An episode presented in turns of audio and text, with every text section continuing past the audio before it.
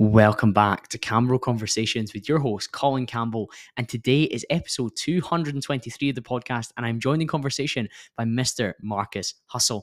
Markuss is the founder of Oura Consulting, the most experienced OnlyFans management agency. And he's also the founder of Oura Coaching, which teaches you how to start and scale a highly profitable OnlyFans agency. This 100 minute podcast that we filmed out in Dubai is the origin story and makings of the man who has gone on to build a hugely successful business and lifestyle from extreme extremely humble beginnings, we go deep on transformative moments, sources of inspiration, learning experiences, shifting perspectives, and pivotal times that you can learn from and introduce into your own life and consider it within your journey. You can also expect to learn about the psychology behind OnlyFans. This is such a a lifting of the lid on a sector that nobody really truly understands. We talk about how the revenue numbers are generated, how the models make their money, how they promote things, and what happens behind the scenes in terms of systems and processes. This is a real look underneath the hood.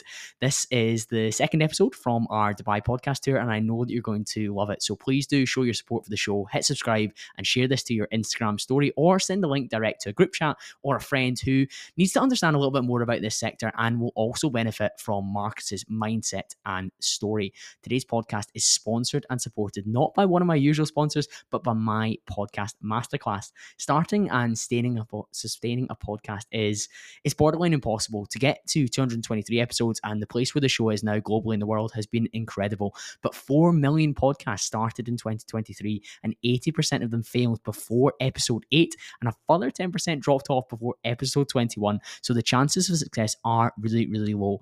But I'm telling you, on the other side of working through that inertia is the ultimate personal brand and networking tool for you and your business. And I have shared my three years of knowledge in a nine module, 54 video course so you can start, sustain, and scale your podcast in the right way. It includes things like the nuts and bolts of software, hardware, equipment, and editing. But more importantly, we get into frameworks, processes, and tools I use to approach, secure the biggest and best guests in your field, in your niche, how to prepare, how to research, how to ask great questions and how to host an episode in a way that really gets the most from the conversation. And last but not least, I also have a module fully on marketing and distribution because ultimately you want to get it out there to the most eyes and ears possible. The link will be in the show notes and it will be to mypodcastmasterclass.com thinkific, and it'll be linked in the show notes. Now, I said this is the second of our Dubai podcast. The next one that will come out on New Year's Day, because this is Christmas Eve and this is releasing, is with Daniel Priestley, who was another cr- incredible conversation. And I know you're going to have so much enjoyment from the next run of episodes that we've got. But right now, the music's going to play. You have 100 minutes with myself and entertaining and the wise Markuss Hussle.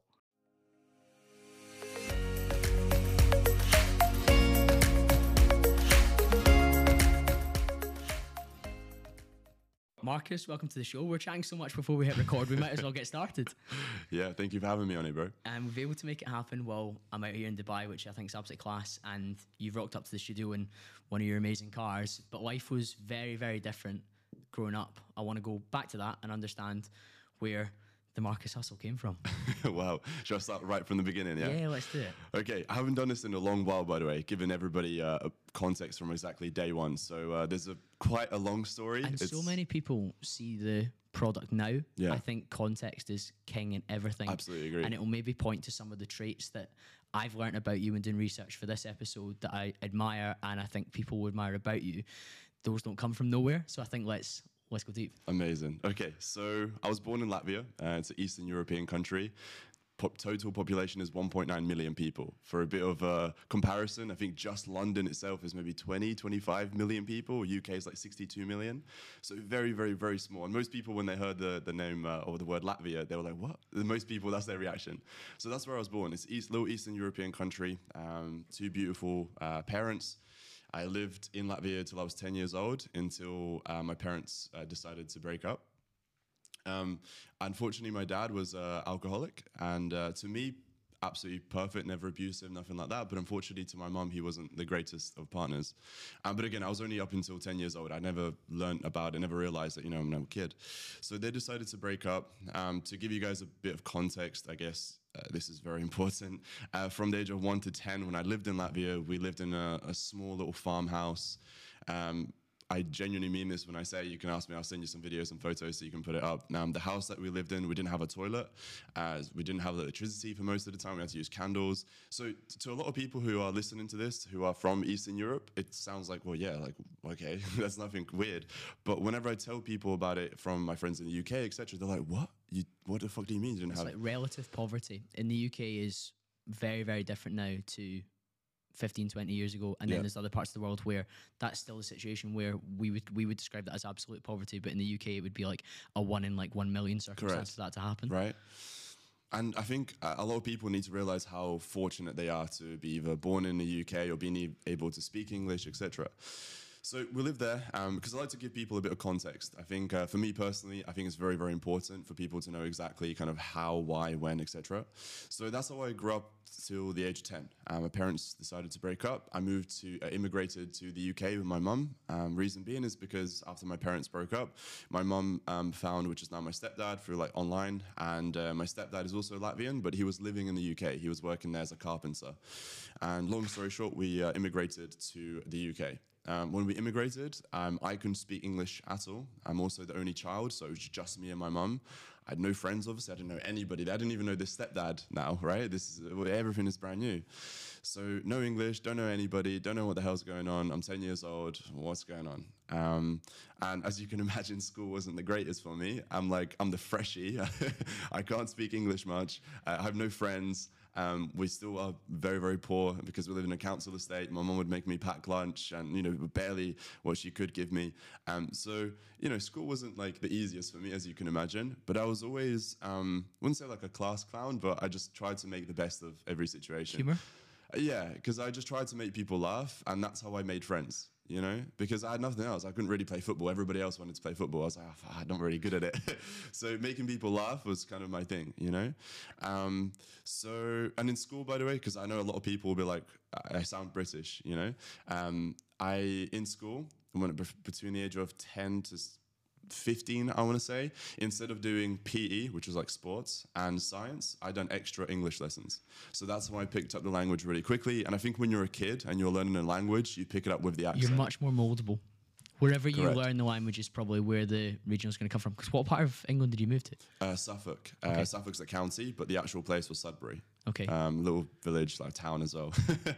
so um, yeah, so that was um, that was me from up until the age of like 17. Uh, this is now kind of middle school slash high school. Um, I was a pretty quiet kid, um, but I also knew everybody at the same time. I wasn't just like just with the nerdy kids in the library. I was maybe one day, and then one day I'd play football with like the cool kids. You know, again, uh, for me, it's just I always found it pretty easy to uh, speak with people and blend in, etc. Because I mean, in my head, I'd never really thought about things too deep. I think a lot of people, especially in school, they get too delved up into like what's cool, We get wrapped up in the hierarchy as well. So you Yeah. mentioned the cool kids that played football, but you were also not not bothered by oh I can spend time with the nerdy kids in the library. And yeah. I was playing Uh, video games in the library with, on my phone with the with the nerdy kids. I Move- wa- I, was the nerdy kid. move between crowds Yeah. like quite seamlessly. I think that's an important skill set to recognize yourself. And some of it, like we're post hoc rac- rationalizing, aren't we? But at the same Yeah. time, it's interesting to think back and be like, oh, that's interesting because so many people, like you say, they get caught up in what crowd I'm in. They put themselves in a box, Yeah. and that can obviously lead to future choices as well when it comes to education or Yeah. social groups or activities that you take part in. Because it's, it's like what you said, it molds you, right? Especially when you're a young kid or becoming a young adult. Like those are the years that are going to mold you as who you're going to be, how you're going to be when you're older, right? So I, I turned out um, pretty all right in school. Um, I didn't really get the best of grades. I never, never, ever, ever revised. I'm not saying I'm proud of it. I'm just saying that that's That just, was the fact. yeah. so if you're a young guy watching this, please revise. Be you know make make sure you take school serious because uh, I didn't. But I mean I, I'm very very fortunate that it's worked out for me. So that was up until the age of 17. And uh, my dad, by the way, at this point was still living in Latvia. And uh, of course, I was living with my mum in the UK. And fortunately, um, uh, just when I finished college, um, well, actually, I dropped out of college, I went to do media um, because in school, like I said, I didn't get any good grades. The only one subject I got, actually, actually there was two, I got good uh, grades in was media, which was like photography, videography kind of in one, and uh, drama. I didn't really care about drama. I just, it was just easy for They me. stimulated you a wee bit more though than other things. Correct. Yeah, because it's creative, right? So for me, it's like sitting down and just looking at numbers and letters. Like it's just boring to me. I, you know, now I do it, you know, but but is a different way. Um, but yeah, back then, 100%, it, it, wasn't stimulating enough, right? It was a bit boring.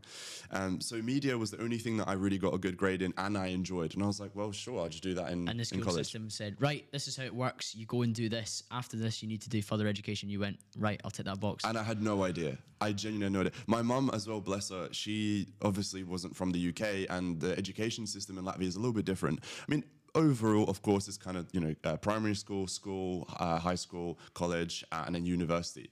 Kind of the same, but it works ever so slightly different. Um, and I didn't know anything. I was just letting the teachers tell me what to do, and I was like, all right, sure. So now I'm in college, right? And I'm thinking, okay, what's next? Uh, and, and they were telling me, so after this, you know, you got two years or three years. After this, you got university. I'm like, what's university? What is that? And I'm like, so this is where you're going to go, where you get to choose. You don't have to do it, but if you choose, you have to, you know, probably get a loan or pay nine thousand, and then you're going to have to be in um, further education for four years, etc. In my head, I'm thinking, I don't like school. I don't have the money. Why would I choose to do that? So I dropped out and to give you some bit of context as well, up until the age of 17, I never like went out partying. I never um, was like with girls. I was a really, really like introverted kid, just stayed at home playing Xbox all day, every day. And then from 17 to 18, when I started college, that's when I started hanging around with like new different friends. Because again, college, it was everybody's different. I don't know anybody. And um, I just happened to hang around with, again, kind of like the cool kids, if you want to say. And they were always inviting me to these house parties. And I was like, sure, I'll come. Uh, and that's where I got introduced to like, uh, yeah, just like going out, having fun, doing yeah. this and that, whatever, seeing girls. Um, so that's where I kind of, I guess, came out of my shell because before that, I was literally just staying at home playing video games. Socially, you start to understand maybe the temptations of gratification, instant gratification. Yeah. right. Yeah, I'm on board. I'm on board. I, I, I find this this period quite interesting because, as you said, you went to study media, and if we go on to what you've gone on to do, thankfully, that is probably one of the one skills from that period of time that actually right? makes sense. Yeah, it's very interesting. And I'll tell you, I'll tell you how we got onto that as well. Uh, so, uh, because I don't want to bore the, the people that are watching, I just want to get to the most important part um, of of my story. Unfortunately, um, after I dropped out of college after one year, unfortunately, my dad, who was in Latvia, he had passed away in a car crash. Um, it was just a freak accident his life. It happens, you know. Um, of course, I was devastated as a young adult. I just turned 18, um, but I realized that's when I really, really realized, okay, well, I got to stop doing all this, going out, partying, playing video games, because it's just me and my mum now. Like I said, I don't have any siblings, no brothers, sisters. Uh, I don't have a dad who can look after. He was still sending me like 400 euros a month or something like that. You know, still helping us. Um, didn't have that. and no grandparents. It's just me and my mum. I have to man up. Um, and, you know, again, this is why I say everything happens for a reason. Um, because of that, that's when my mind just completely shifted. I feel like I, yeah, became a man that day. Um, I said, right, listen, I need to make money. That's number one. I'm broke at this point, right? I'm living at my mom's house. I am broke. Um, I started trying to get different jobs here and there. I got a door-to-door job. I had a. a, a I heard you talk about this before. It was like RSPCA fundraising or something, Correct. wasn't it? Yeah, yeah, that's, yeah. That's, and, that's mad. And I actually done that for a whole year. Um, if anybody has any experience with door-to-door jobs, I mean, the average person stays for maybe two weeks. Two weeks is quite a long time, um, but I stayed for a whole year because I found it again pretty easy. Um, not in easy in the sense that um, you know, I was just making loads of sales, easy in the sense that it made sense to, in my head because the more doors I knocked on, the more people I spoke to, the more people I spoke to, the more sales I was probably going to get. Nobody else seemed to understand that. Everybody else just wanted to knock on 10, 20 doors and just hopefully they make a, a bit of cash and then go home. I knocked on like 150 doors a day when the average person would do genuinely maybe like 25, 30. So no wonder I was making more than, than everybody else. Yeah, it's a, it's a numbers game in that space as well because rejection is going to be so, so high. Yeah. And, and I tell you what, that door to door job was one of the best things to ever happen for me when it comes to like business terms. Because at this point, I never understood commission, didn't even know what that was. I never understood sales, I never had done sales. So this molded me into 100% to who I am now. Massive part of who I am right now was that door to door job for an entire year. I mean, imagine knocking on 150 doors uninvited. It's a really challenging experience. Um, recent podcast guest, um, he's an e-com entrepreneur in Scotland called Scott McClure. He was doing door knocking for like a Windows and like refurbishment company. Yeah. Proper soul destroying stuff, but so many of the skills that he employs now in terms of resilience and mindset and perseverance, so he harks back to the days where it was freezing cold and he's knocking these doors, being told no, being told no, being told no, and then getting the yes, and yeah. then being like, oh, just buzzing from it. And like yeah, sometimes you get that feeling and you know, I need to do more of this. And it can be in different arenas as you've yeah. gone on to do, but that buzz of the chase becoming a yes and becoming a contract and a, a, a, a, a commission, that feels great. Incredible, right? It's, it, you can't just you can't like uh, you can't even describe it. You have to feel it for yourself. So for any young man um, watching, I really do recommend if you want to get out your kind of bubble, if you feel like you're an introverted guy, I think you should definitely look at a door-to-door job. Don't do it for maybe a year like I did. That's unnecessary because I didn't think of anything else. But you know, maybe do it for like two, three months. Really put yourself out of your kind of comfort zone. It's it's What, only going to what else well. did you learn from that experience then over that The door to door job. Yeah. Fantastic question. You know, I've never, no one's ever asked me this. So, um, great question. There's a lot. So, of course, sales, but within sales, there are so many things involved, right? So, number one uh, is body language. Um, well, this is door to door, so it's a little bit different um, in terms of like Zoom, right? Zoom you can still see them and body language is kind of important. You know, you wouldn't do a Zoom call like this, you know, like that's common sense. But with door to door, because you are physically right in front of them, it matters a lot. So, for example, um, what a lot of people would do is they would knock on a door and just stand there like this, like really, I don't know, nervous, timid. Yeah. For me, I, I would literally knock on a door and just like like lean like this on the wall, like lean like this, and I'd just be dead like casual, just chilling. I don't make too big of a deal out of it. And when they open a door, I'm like. Hi, how you doing? You're right. I'm just in the local area. Da da da. Right. So that's number one. Body Very language is huge. Yeah. Um, tonality, massive tonality. Because I think a lot of people they just talk in one monotone like this, and they're pretty uh, da, da, right. This is the number one thing that I do in my sales consultancy stuff for Yeah. businesses. I'm like, elevate your tone at the point when it matters. And people are like, oh, what do you mean? Well, when you're presenting something that they should be excited about. So, for example, with the RSPCA, you'd be like, we can save 8,000 dogs if you donate two pounds. And that you need to get excited at that point because you want them to be excited. Correct. But like you say, so many people are like monotone and you have no idea when, to Yeah. get, when, when somebody should focus on those words. Yeah. And another one leads exactly what you're talking about, leads into the third one, which is mirroring. You guys, you, you guys, I'm sure you talk about it as well, right? Uh, You do more so tele, te- over the telephone, right? Phone, email, But, but even the, f- over the phone, you can 100% because if you pick up the phone and somebody goes, hiya, da, da, da, you're going to be like, yeah, yeah, you know, the same energy. But if somebody answers the phone, they're like, what is it? then you can be like, listen, I'm just going to be really quick. You know, you're in the same kind of level. Yeah, I, I, I also think people can take note of this in like within working within teams. Mm-hmm. Um, and I, and I definitely when we when we talk about your business, I'd be interested in how you built out your team. But there's people I work with in particular parts of like the operations within my day job where you have to bring a different personality to the table, different energy. So the guy that does sales like me is high energy, excited about the new deal, wants to make the win. The guy in stock or operations, you've put a new headache and a new challenge on his table. So you need to come with calmer energy. You need to be more like detail orientated and Yeah. like like go through the spreadsheet with them, go through the data and be like willing to do that rather than running in there being like Oh, this deal's gonna be worth this, this, this, this, this, which you can do with your sales colleagues, but Yeah. differing that in the same way. So like different cu- and different customers, exactly the same, Markuss. So like you go to the door and it's an elderly couple, you're gonna change your approach to if it's a young guy, um, like that you can maybe mirror more yeah, closely. Yeah.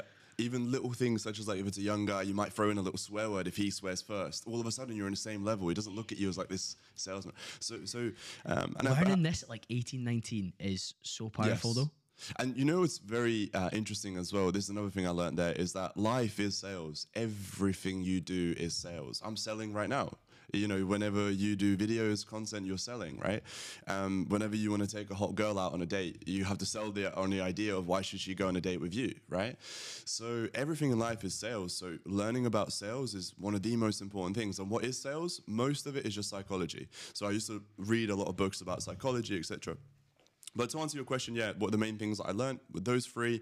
Uh, consistency, of course. So just going over and over, and eventually you do get the uh, the, the best analogy they taught me uh, was imagine there are a uh, ten cups of coffee. Uh, no milk, so they look the same, right? But only one of the coffees has sugar in it, so they all look the same. But you, you, don't, you, from just looking, you can't tell. So how are you going to know which one has the sugar in it? Well, you have to taste all of them, right? And then eventually one of them will have, and then that's how. So the door to door is the same. You have ten doors. One of them is going to sign up on average. So how are you going to know? We'll just knock on ten doors. Oh, you got one. Cool. Another ten. Another ten. Another ten. It links into consistency as well. So have a consistently excellent approach across all of those 10 and you give yourself the best chance of finding Love and that. converting that, that that number one because like you say, you could have somebody that just consistently chaps 10 doors Yeah, yeah, and yeah. just has this terrible approach, but you're employing those other three skills that you've got and be Yeah. able to convert them as much as possible. Yeah, I, I- love going deep on this sort of stuff because if you look at the success you've got at your age, there's clearly things that have been put in place before that, which makes it make sense Yeah.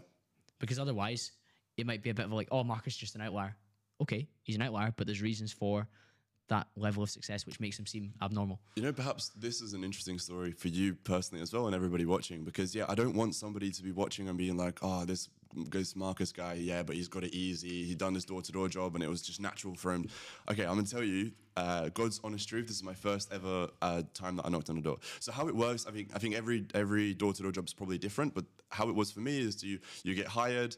Um, they in the mornings they have like a morning meeting and they teach you like pitch practice. You know, you, you might find somebody else who's just started. You do a bit pitch practice with them, etc. And then you go out on what's called the field, right? Yeah, okay, like you're gonna go knock on doors. Um, so for I can't remember exactly how long, maybe like three, four days. I was just shadowing the other person. So there's another person. Her name was Shyla. If you're ever watching this, you're honestly amazing human being.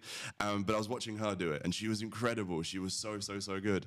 And uh, I, I wasn't saying anything. I was just there, like just dead quiet, just watching how she would do it.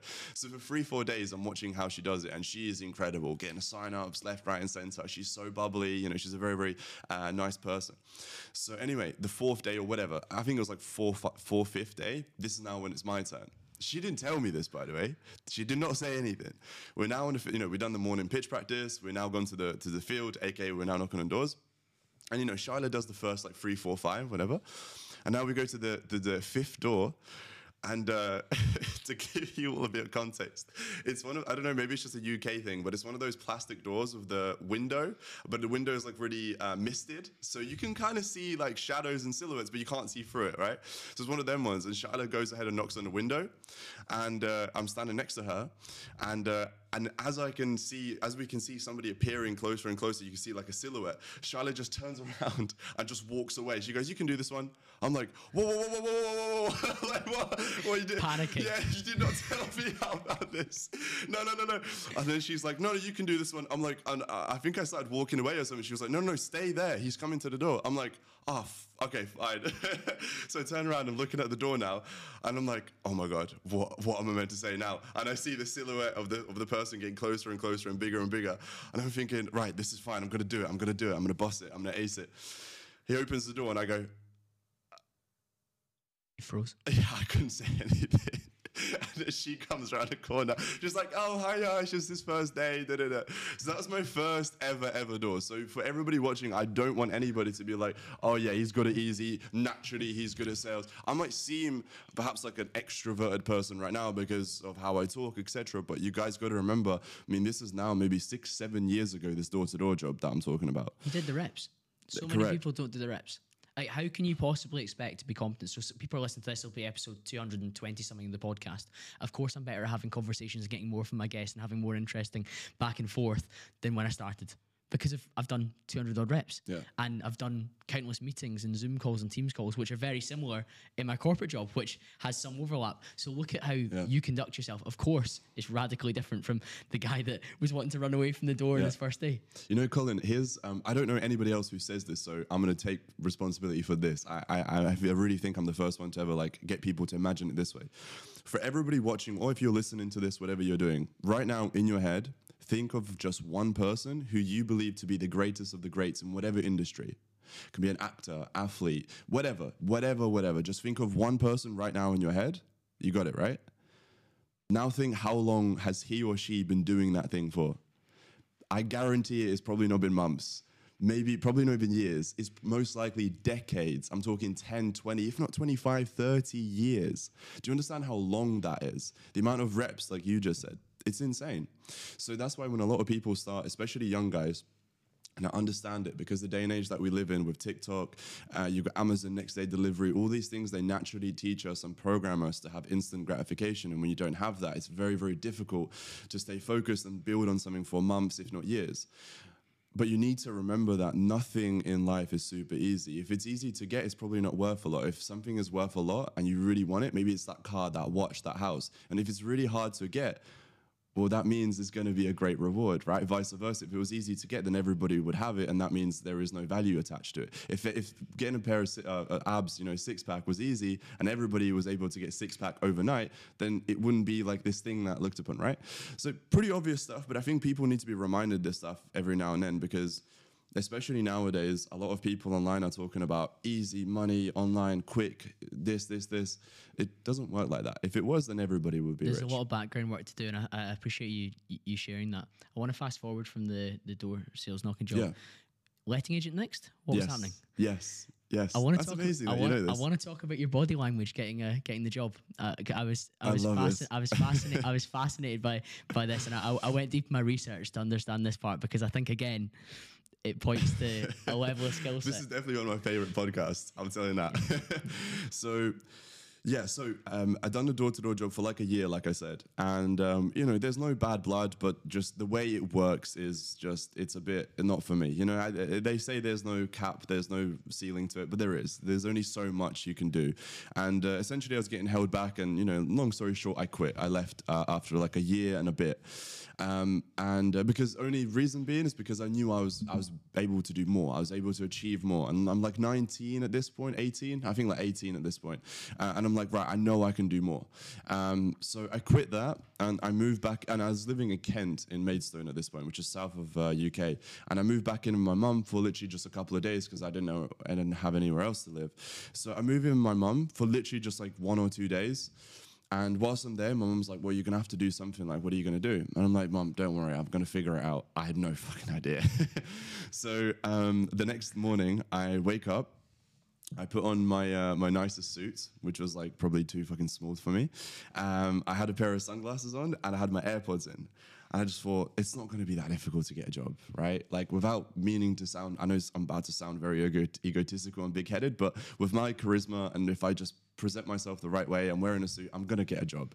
And also for context, I laughed out loud when I heard the story the first time. So Yeah. I'm looking forward to hearing it. didn't have a CV. Um, uh, a CV, a CV is worldwide. I think people know what CV is. CV is basically like your your resume, right? Like this is who Your I am. This- experience, education, skills, everything like that. I didn't. I didn't have one. Um, one because I couldn't be fucking bothered to make one, uh, and two, well, I didn't really have much. Like, oh, I had a door-to-door job, and before that, I worked in a warehouse when I was going to college, and probably not that exciting. So I didn't have one. All I had was that small suit, pair of AirPods, which were fake, I think, and uh, a pair of sunglasses. And I got mine in my car. It was either an Insignia or a uh, Ford Fiesta at the time. And I drove to the to the uh, closest city, which was Colchester in Essex. So I, I drove there. I parked my shitty car, and uh, and I just I just go. And I'm thinking in back of my head, I'm thinking at, th- at that point, who's who? Like, where can people make money? Who makes a lot of money? people that hel- sell houses, estate agents. So I literally just walked into estate agent after estate agent. Every single one just walked in. Literally, I'm gonna reenact it. Uh, bear in mind, I have sunglasses on and AirPods. I just open the door, take my sunglasses off, one AirPod. I'm like, "Hi, you guys hiring?" Everyone's like, "No." okay, no worries. on to the next one. Um, I think I've done maybe like three. Um, you know, one of them literally told me like, no, what the fuck. uh, two of them gave me a business card and said, call me, which means politely no. The fourth one I walked into, which was Michael's. I'm, uh, I'm sure I can say it. It doesn't matter. Yeah. They're great guys. So um, I walk in, and just by chance, it happens to be the managing director. I think it's one of the, actually the co-founders of the entire bra- uh, of the entire franchise. Um, and I didn't know this, of course. Right? I just thought it was another guy. Um, I walk in, and I think he was like the only one there, or he was like right at the back, and there was maybe like one or two like secretaries, whatever. I walk in again, boom, sunglasses, AirPod. Hi, um, are you guys hiring? And he goes, yeah, we might actually be. Yeah, I like you. and uh, he goes, come back in tomorrow. Brilliant. Walked out, went home.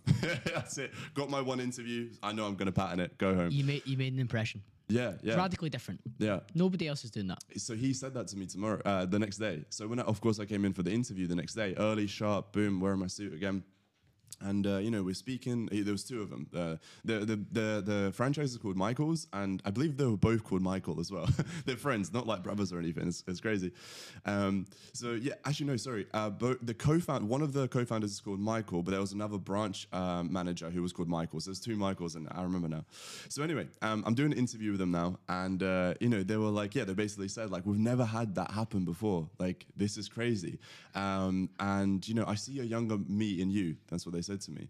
And I was like, great. So am I hired? so they made like a new little role for me, which is basically um, I was just doing viewings, right? The most easiest job in the world. Literally, all I had to do was show up at the office in the morning, be told where I need to drive to with my company car. Didn't even drive my own car. Uh, just drive to the house, show them around, and that was it. So I got that job, and you know, I'll be honest. At the time um, of that job, I was genuinely thinking of just okay, I'm going to be an estate agent. I'm going to be the best estate agent, and maybe perhaps eventually I'm going to open up my own branch. and I'm going to be the best. And I remember this so vividly as well. There was one morning. This was like second, third day of being hired. I was speaking. I've never said this before actually. Uh, one of my uh, the the co-founder Michael, he was sitting next to me and uh, he said something. We were talking about. Uh, I think I said. I, I, said, "How can I be promoted?" He was like, "All right, I like this. You're already you're already talking about that." I'm like, "Michael, I'm, I'm telling you now. I'm going to be the best person you've ever hired." And he was like, "What?"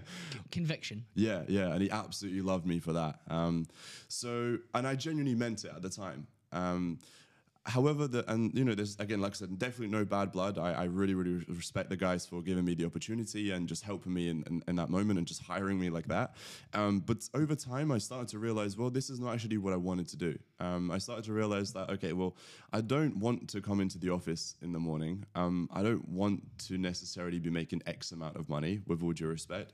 So, I just, I just started to. Uh, not distant. Yeah, I, I think the, the, the, word to say is like lose love for it all. Because when I first got hired, I genuinely was so like I just loved it. In my head, I'm thinking, right, I'm now an estate agent. Because again, bear in mind, at that point in time, think about your start point. Correct. It makes total sense. Yeah. It's, a, it's a big, it's a big jump. It's a big feeling. Your mum was probably really proud of you as well. Correct. Right. She just loved me in suits, so she was like, "Yeah, I'm so proud of you." well, it, there's there's a lot to be said. Like um, parents just want their kids to have safe, secure yeah. income, particularly coming from the background you came from. Like, it's a great like career in that sense. I she agree. Been, she, oh, it is. She would have been happy. I, I think I think genuinely is. I think there's so many like memes and jokes and stuff online. But I mean, being an estate agent, there are the upside of it is incredible. I mean, I know a lot of people who are making very very good money from it. So I think it's fantastic. But yeah, it just it wasn't resonating with me. Um, I think from I think the really the biggest thing ever since school, bro. You know, we're talking about how it's really important to kind of give people context and kind of how how uh, the, everybody's molded from from from young. Ever since young, I never liked being told what to do. I mean, I think maybe every human to an extent doesn't, but I think I think more people than than not are more obedient in the sense that they will just go, all right, fine, I'll do it. I will not. If you tell me to do something, I will do everything in my power to the opposite. If like uh, for some reason I don't want to do it, or if I don't like you, etc. Right? Um, so for me, it was just the idea of like, well, I'm gonna have to physically drive to the office in the morning. If if I have my own, you know, this business, I have to deal with these people. I don't really want to, and da da da da da. So anyway, long story short, I knew in the back of my head this is not, you know. So then this was now can't remember. Uh, don't quote me on exactly the the year. I think it was around 2019, um, Christmas time, or 2018, 2019, um, Christmas. And I was at my mom's house in uh, in Sudbury, and you know we had Christmas, whatever. And then after Christmas, I was in my bedroom just on YouTube, and uh, I saw an advert I saw an advert. There's a guy called Iman Gadzhi, and this guy this guy is talking about how he's a 17 year old high school dropout, and uh, you know he's stepping out of this super luxury car, sports car, and uh, he's talking about how he dropped out of college because he didn't want to listen and be told what to do, and now he's running a, his own business and he's traveling the world and he's making this much money. He's got this Rolex and da da da, and I was like, yeah, that sounds that makes sense. That actually makes sense to Connected me. with you. Yeah, correct. So so ever since that Christmas, I mean, literally for the next like two weeks, ever since like uh, after Christmas and maybe like the fifth of January. Um, so for like a good week and a bit, I literally done nothing but studied YouTube videos about SMMA. I just got obsessed with it. In my head, it just made so much sense. I can work from wherever as long as I have internet, and I can help people with social media, which is now where it ties back with what you said about college. And I was like, it just makes so much sense. And also, one more bit of context as well, um, because I think a lot of young men, I speak about men, by the way, because I'm, I don't know from a woman's point of view. So that's why I always say a lot of young men. I think a lot of young men, they might, not even young men, I think men in general, I think even people in general, I think they feel lost uh, a lot of the time. In the sense, I mean, yeah, I was speaking to somebody literally yesterday. Um, they were f- nearly 40, like 37, and they, you know, they're in a, not the best of places, they, they believe. Um, and I said, look, you're fine, but you know, they, they feel very lost. And I just wanted to give this really quick, kind of small little side story uh, and a bit of context because it's not like I got the um, estate agency job and then I'd done SMA and that's it and it all worked out. There were so many little things in between that. My first ever, ever kind of side hustle, if you want to call it, this was back when I was 16 I was playing video games in, uh, in school. I was uh, streaming on Twitch. I think a lot of people, young guys, familiar with that, yeah? right, where you live stream video games, and I was making maybe two, three, four hundred pound a week uh, from it. I was, um, so that's my first ever thing. Then I went into reselling uh, clothes. Um, you know, then I done certain things, etc., etc.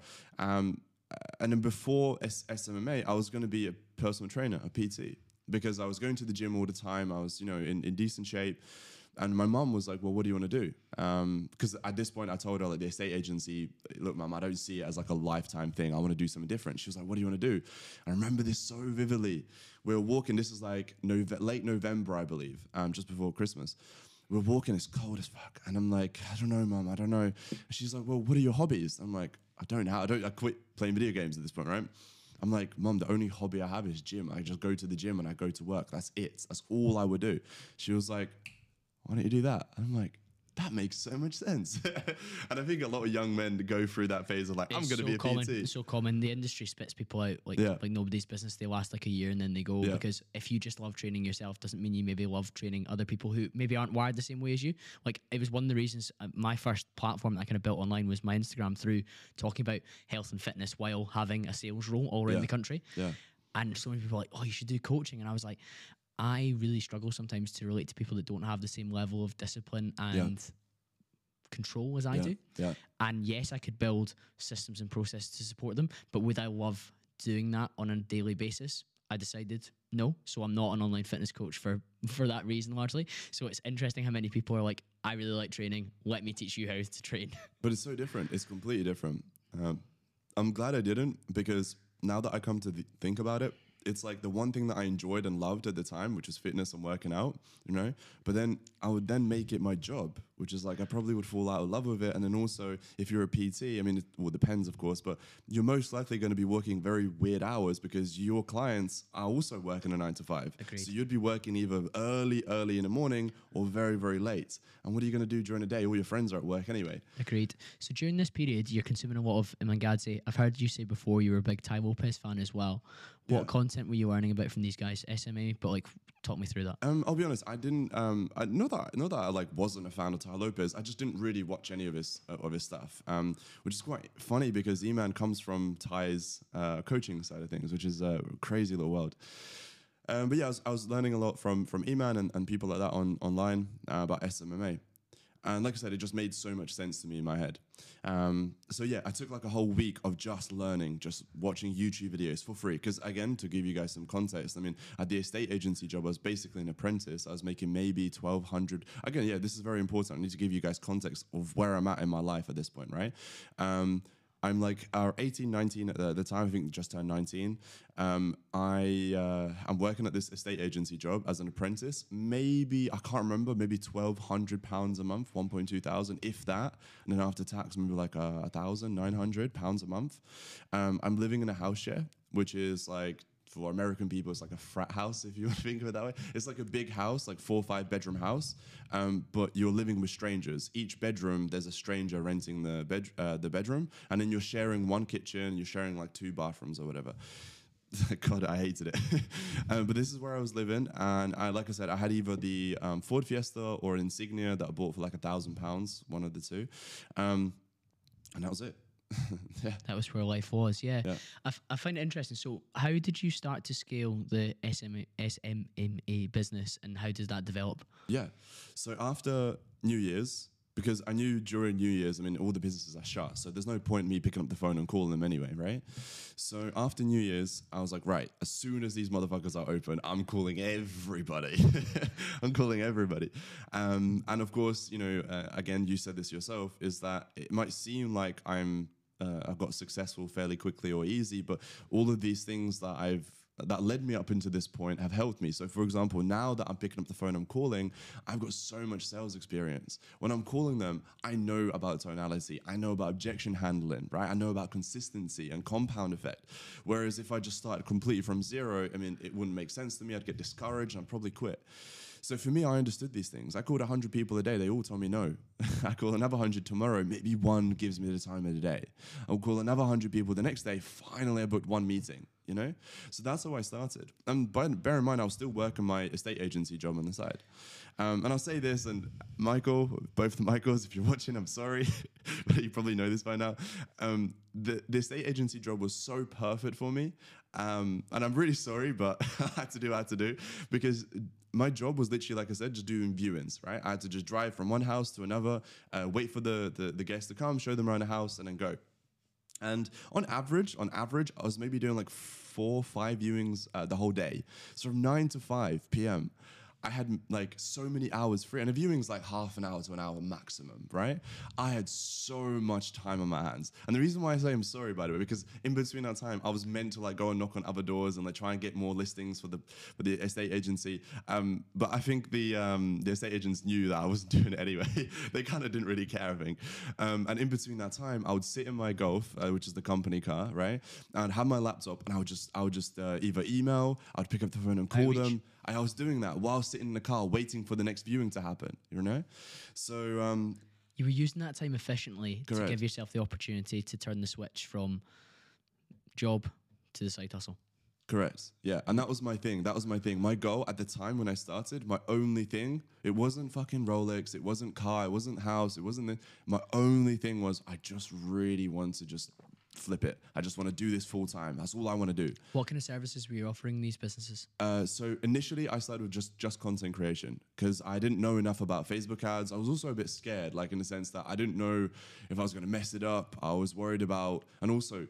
Um, Iman in the videos, he was talking about how you should charge people like a thousand to five thousand a month retainer for managing paid ads, which now obviously makes sense. But back then, a thousand pounds to me was like, no way am I going to do that. Who's going to trust me? Do you want to hear something really interesting from a sales perspective? We're out here in Dubai, and one of the interviews, it'll probably come out after this one, was with Daniel Priestley. Mm-hmm. And he's like huge on sales, so clued up. Yeah. And one of his first things he did, he started at a startup in Australia when he was 19.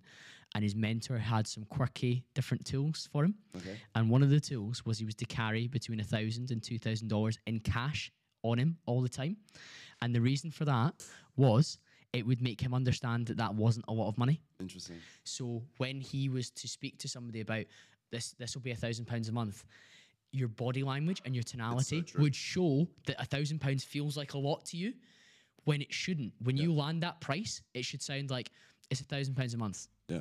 Straight face. The subtle art of shutting the fuck up after Yeah. that. Yeah. Wait for the silence. Yeah. And I was like, that is so interesting because so many people, when they land a price, like like some of the cars that you've bought, I bet there's been like car dealerships you've gone into or relationships you've had where they've like landed the price and they've been almost been like, holy shit, I can't believe he's going to pay this per month. But you're like, okay, cool. Whereas if you're like a confident salesperson, you make that sound like a completely normal amount of money. So in the same way, Iman was saying five thousand pounds a month to manage your your ad spend. At the time, you're like, that sounds insane. And if you tried to land up with a client, I bet they would have felt that that energy from you being like, I can't believe they're going to pay five thousand pounds a month for this. I've got a brilliant story as well for my first ever client that. I got. So yeah, um, uh, so I'd done exactly what I just said there. So I was in the car doing cold calling, cold calling. Um, and you asked me what kind of services. So my first ever one was content creation. My first ever client technically was my barber. Um, I was just, you know, uh, the same barber I always go to, of course. Uh, don't cheat on your barber. so I was always, uh, you know, getting my hair cut. And he was asking me like, you know, uh, Markuss, what are you doing these days? By the way, his name is Ben. Shout out to Ben. Um, so, uh, so he was like, what are you, what are you doing these days? And I was just explaining to him how, you know, I've been learning about this thing called SMA, like this marketing stuff. And he's like, oh yeah, what is it? And I'm like, so basically, I'm like a marketing agency and I'd help businesses market their business and get more clients and da da. And he's like, how are you going to do that? I'm like, well, right now, I think I could probably do it like videos. I'm going to film adverts because this is what I learned in college. Right? In college, I a media, which basically was videography and photography, and they would teach you the basics of Premiere Pro, editing, lighting, uh, cuts, this and that. So I was like, I could do that because I know how to do that. And he goes, Do you want to do it for us? I was like, Yeah, really? He goes, Yeah, come come back tomorrow. Um, you know, this and this time, film an ad for us. We'll do it. Like, really? Okay, cool. That was my first ever, ever job. So, you know, it wasn't a case of like I was like cold calling him and like trying to get him to sign up. It was just kind of accident. And that's really, and you know what? I think that's crazy actually because I just realized if it weren't for that, maybe I wouldn't be so excited. I, maybe I wouldn't have the proof of concept that this really works, right? Because he allowed me to have him as his first, as my first client. You then have his customer testimonial as well, proof of concept, proof of Everything was so much it. easier after that. So that's a piece of advice. I mean, again, it might seem like common sense to a lot of people, but to a lot of people, they, they don't think about these things. Your first client, no matter what industry you're, you're looking to do, uh, it most likely should be your friends, your family, friends of friends, somebody that you know. Heavily discounted or free work as well, just Correct. to prove it as well. Yeah, correct. You need to do that. No, I, I, I, I, I love that. But this actual business as well started to scale really quickly too.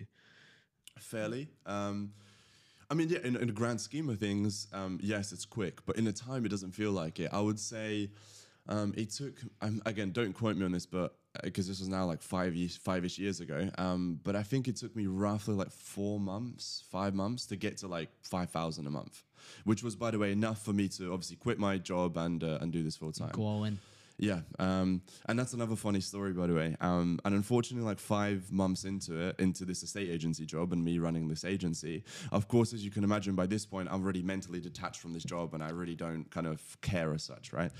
And I, I yeah, I am to an extent. I, I do apologize to to Michael because they were honestly such great guys, and they they they genuinely saw younger them in me. And there was there was one this is where like it all kind of uh, ended with them. And there was one weekend where es- essentially as an estate agency if you are going to get a new plot which is basically like a plot of new buildings uh, new builds right? Um, if you're gonna by miracle get them for your estate agency you must work overtime and sell them asap because if you don't that that um, development company they're going to go somewhere else. They don't care about you. They're going to go somewhere else. And that's a lot of money for an estate agency. Now me being a naive young kid, I didn't care about it, right? So um, because it's like, oh, I'm not ready. It's not my commission, this and that. But everybody in that state agency, everybody, including me, had to do one Sunday, right? Uh, normally, obviously, we work Monday to Saturday. Uh, I had like one day off during the week. So um, everybody had to do one Sunday, and my Sunday fell on my birthday, uh, right? So uh, so one, it's a Sunday, which I'm not meant to be working, and two, it's my birthday. So I literally told them the day before on a Saturday uh, team meeting, I was like, listen, I'm not gonna come in.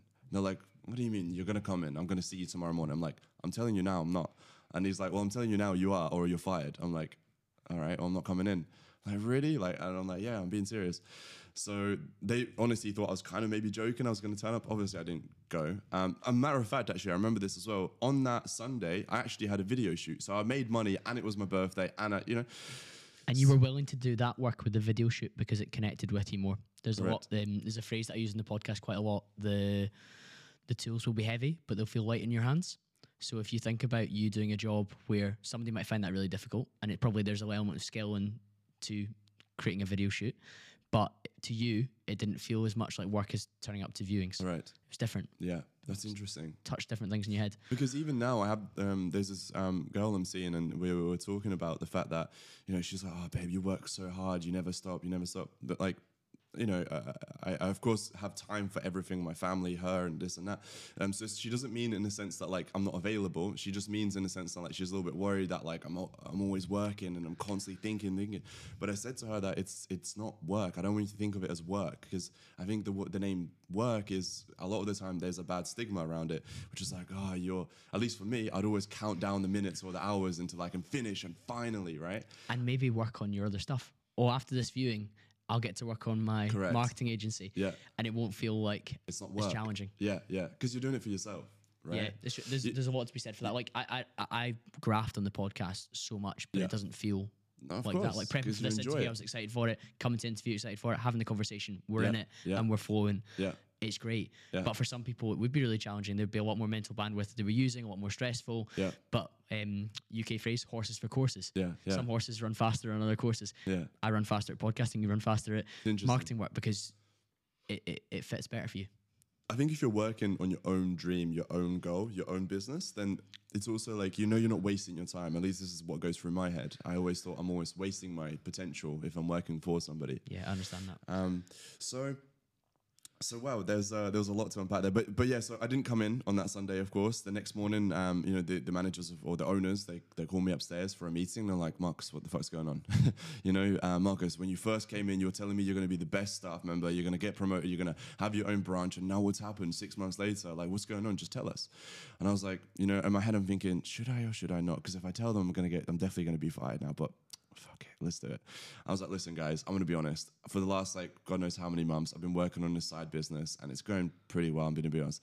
And I was a little bit like, I wouldn't say like scared or worried, but I'm just, I didn't know what to expect. I didn't know how they're gonna react. And you know what's mad? They reacted complete. I did not expect them. They were like, I'm, I'm happy for you. That's very good. Well, Markuss, by the sounds of it, you're doing very, very well. And like I told you from the first day that I met you, I saw a younger me in you. And I mean, what do you want to do? I know what you should do, but what do you want to do? And I was like, in my head, I was still worried about it because I've never not had a nine to five, right? To me, nine to five was like a safety net, you know? And I'm like, um, I mean, I'd love to just carry on. I'm really sorry for, for you know, being disrespectful and not coming in. And they were like, no, I think you should pursue it. I think you got something great there. I think you, I think you're going to do really, really well. I think you should go all in. And I was like, really? And I'm like, yes. Like, we're not mad at you. I think you should do it. So this is why I'm, I'm like I said, there's absolutely There's no, no bad blood. Yeah, it, it's great. Like re- real recognizes real in that sense. Yeah. He, he built something of his own that he was passionate about, and he's seeing you doing that, and he's like, cool. This this young guy, we would only be delaying the inevitable at this point. Correct. Correct. You, you, you know, sorry to interrupt you. One more thing for everybody watching as well. This is very important. This is relative to the to the story that we're talking about right now. When somebody, and this goes for relationships as well, boy, like you know, and a, in a platonic relationship and business relationships. Um, when somebody is ready to leave and they make that decision, you got to realize and you got to remember that that person was ready to leave months ago. It's these things don't happen overnight, right? So the reason why I'm saying this is because you need to, especially in a business sense, um, which is the main one I want to try and teach people about. You know, if somebody if somebody comes to you as a staff member or a business partner, anybody within business, right, and they are expressing their thoughts or feelings of wanting to leave or wanting to be, etc., etc., you've already lost them. It's too late. You can try maybe one out of ten chances they will, you know, maintain, and you could build this business relationship back up. Nine out of ten times, you've really lost that person. You have fucked up as if you're the business owner. They've mentally checked out. Correct, It's, game, and that's game that, over. and that's yeah, that's game over. There's no going back. Nine out of ten I think, times, I in think, my opinion. I think that is a really valuable insight, and you see it sometimes in the corporate world. Somebody tries to resign to go to another company and they get a counter offer, and you think, "What's that extra ten thousand pounds a year going to do? It's going to delay them for a few months, and then they'll start looking for something else again because there was a reason beyond just the money that they were trying to trying to get out." Yeah. But I, want to fast forward within the marketing agency Sure. to you getting to a stage where you were able to retire your mum at just twenty two years old. If we look at your background, that's obviously something that you felt a level of duty to do. If you look at where you came from, when you came to the UK, and I've heard you speak before, when you came to the UK, life wasn't wasn't easy. We're talking about like the, the packed lunches and stuff like that as well. I've, I've heard you speak before about the the shopping in the reduced section at Tesco and that being like a really humbling, like hard experience for you to understand as a child what was going on. But if you've then built this thing yourself that allows you to take that action for your mother, like that's like an incredible milestone in your story. Yeah. Um, I mean, I, thank you so much. For me, it's just um, I- there was nothing else for me to do. Like, what else was there, you know? So, uh, where it first kind of started, of course, as you guys can imagine, when my when my dad passed away, that's when I was like, right, I just, I, you know, uh, I don't really know what it was that made me really. Of course, I loved my mum. Of course, I did up until that point. Of course, I did. But like, I don't know exactly what it was that just made me like really want to care for her to this extent. I think I think it's got to be natural. Um, but of course, something happened to me and clicked where I was like, right, like this is it. I have to really like take care of her. What was she doing at this point in time? She was a cleaner. Um, she was a cleaner. As soon as we moved to the UK, that was the only job that she could get. Is because she had no English, she had no education, she had no prior work experience and anything else. So cleaning was the only thing that she could do, and she would clean. Um, I think it was one office and three warehouses, or two warehouses and one office. And she would cycle. She didn't. She doesn't. She still doesn't have a driver license. I'm like, Mum, come on. she doesn't want to. Um, and you know, she would cycle. If it's raining, if it's windy, if it's snowing, if it's icy, whatever, she would cycle to work and there was i remember this as well i think this was just before my dad passed away or after. Uh, it was definitely 17, 18, way before any of this online money stuff. I went to work with her one day because I was just bored. I had nothing to do. I think I finished school or college, whatever it was. And I went to work with her. Um, and, uh, you know, all I done, bear in mind, I'm a young adult at this point. I'm like 17, 18 so I should be healthy. You know, I should be in. You know, I was in great shape and you know, physically fit, etc. And all I done was carry a Hoover up and down the stairs, bend over ever so slightly to to um, clean uh, or Hoover underneath the uh, the tables and stuff. And even me at 17, 18, after the like the next morning, my back hurt. Like I was in like physical, somewhat like, back breaking labor, literally. Yeah. yeah. So I was like, right. So if I'm feeling like this, like, how is my mom feeling? So no way can I let my mom do this for the rest of our life. No way, no way.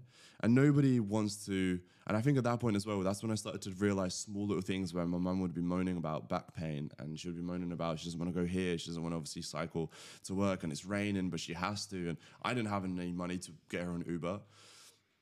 And I think obviously, naturally, in, intrinsically, any man and I think every human, they don't want to see their family suffer. Nobody wants that and that's that's just the stage where I was at, and I was like, listen, in my head, I'm talking to myself, you know, I'm like, listen, I have to do something about this. What can I do? So. Uh, the only thing was to, um, you know, retire my mum. That was the only thing. What kind of revenue are we talking about you have to get to in order for something like that to happen? Because we hear about this in the internet world a lot. Like I was able to retire my, my mum, my dad, whatever it yeah. was. What do the figures have to look like fiscally for you to make that physically possible? Sure. So I'll only talk about myself um, because I've actually never. This is interesting. I love to talk about some to somebody else who's done this as well because it's all relative. So I'll just talk about my own scenario and hopefully that can give you guys some advice and some inspiration. At the time of when I done it, I was making around 30, 35,000 pounds a month profit. This is by myself, no business partners, just by myself. So what's the clients that you were doing SMMA for and some coaching as well? Uh, yes, both. So definitely both. And again, so just really quick uh, side tangent. I'll go back to this. Um, it was the agency and the coaching. The coaching happened by chance because I was living in a council estate. None of my friends were wanting to do business, which is absolutely fine, no problem. Um, but I wanted to speak with people who are like-minded who wanted to also run businesses. So started a Facebook group just to network people. Promise you, just to network with people and, and speak with others about some nerdy SMA bullshit, right? This that, is how to run this ad. This is how to target this correct, group. Right. And I wanted advice myself as well. You know, I wanted to learn from people. So um, anyway, I started this group. Long story short, the group grew really fast because I was one of the first ever Facebook groups. So nowadays, people create like Discord groups, Telegram groups because they want to obviously sell. It's a funnel. I genuinely, st- yeah, it's a funnel, right? Of course, we have it as a funnel now as well. But at the time, I genuinely created it as just free. Uh, you know, if I go in that Facebook group now, there's got to be a way where I can search it, where you can scroll all the way back to what five, six years ago, four, five years ago, where you can see me posting for free I had no agenda. There was no click here or message me and buy this just for free. And of course, as you can imagine, when four, five, six hundred people start joining the group, I, I kind of answer everybody's questions, right? And because the group says created by Markuss Hussle, everyone's messaging me. I'm not like some wizard at that time. Like I knew a few things here and there, but I didn't know much. Um, you were building in public, which is really cool too, though. Yeah, and it's on YouTube as well. So everything is on YouTube. I haven't privated my videos on purpose. Um, so, and I was uploading YouTube videos. You can all, you know, find those, etc. So, um, anyway, so the, the Facebook group started growing. Loads of people asking me questions, advice, etc. And there was one guy. One guy asked me. He goes, "Listen, Markuss, I know you're super busy. How much for your coaching?" I'm like, "What do you mean, how much?" I just happened to see his message. I'm like, "What do you, what do you mean, how much?" I'm just super busy, bro. He goes, no, no, no, I know you're busy. How much do I need to pay you to just answer my messages like all day, every day for like a month? I was like, you're gonna pay me? I literally said, you're going to pay me? Question mark. He goes, yes. How much? Because to him, probably like, what the fuck is this guy doing? he um, must he must offer coaching. Why does he not? and I'm like, um, 250 pounds. that was my thing. I charged 250 pounds for one month where I would just have one to one messages on WhatsApp uh, with this guy. Um, uh, and uh, that's how I started. And then from there on, I was like, wait, do you reckon more people are going to do it? And I just put one message. I just made one post on the Facebook um, group talking about how you know I've uh, I've actually started doing coaching. If anybody's interested, I get so many messages. But if you're interested, um, drop me a message and uh, and I can send you a, a payment link and, and we can do some coaching. And I cannot explain to you the amount of the amount of response that I had. There's a big thing about leverage, isn't there? You'd created leverage through Without- giving, giving, giving, giving, giving, and then at some point you you decide to ask, and guess what? People were ready for it. Jab, jab, jab, right hook. Yeah, Gary Vee, Alex Hormozi, the entire everything that they talk about, I just done it by accident. And it makes so much sense. It makes so much sense because nowadays, as soon as people start, they're like, right, me, me, me, click here, click here, come to me, come to me. I mean, you can obviously make money with that way, but it's not very sustainable. You're just a sellout, right? So anyway, so that's the side tangent done. I, I'm doing the coaching. I'm doing the agency. I'm making around thirty-five thousand a month at the moment profit. And my mother, bless her, she doesn't have a mortgage. So this is why I said it's all relative. Um, and this is why, in my case, I, I guess you could call I was lucky in the sense that it didn't cost me a whole lot. So she had no mortgage. Mortgage, I think, is probably the biggest one for most people that age. She had about eight thousand pounds in credit. The reason why she had that was because unfortunately my stepdad was in a in a, in a car in a, in a bike accident and he was hospitalized in a coma for a week and he was hospitalized for like good three four months. And my mom had to get a taxi from her house to the hospital and back, which was like 120 pounds or something, like 60 pounds there, 60 pounds back for like three months.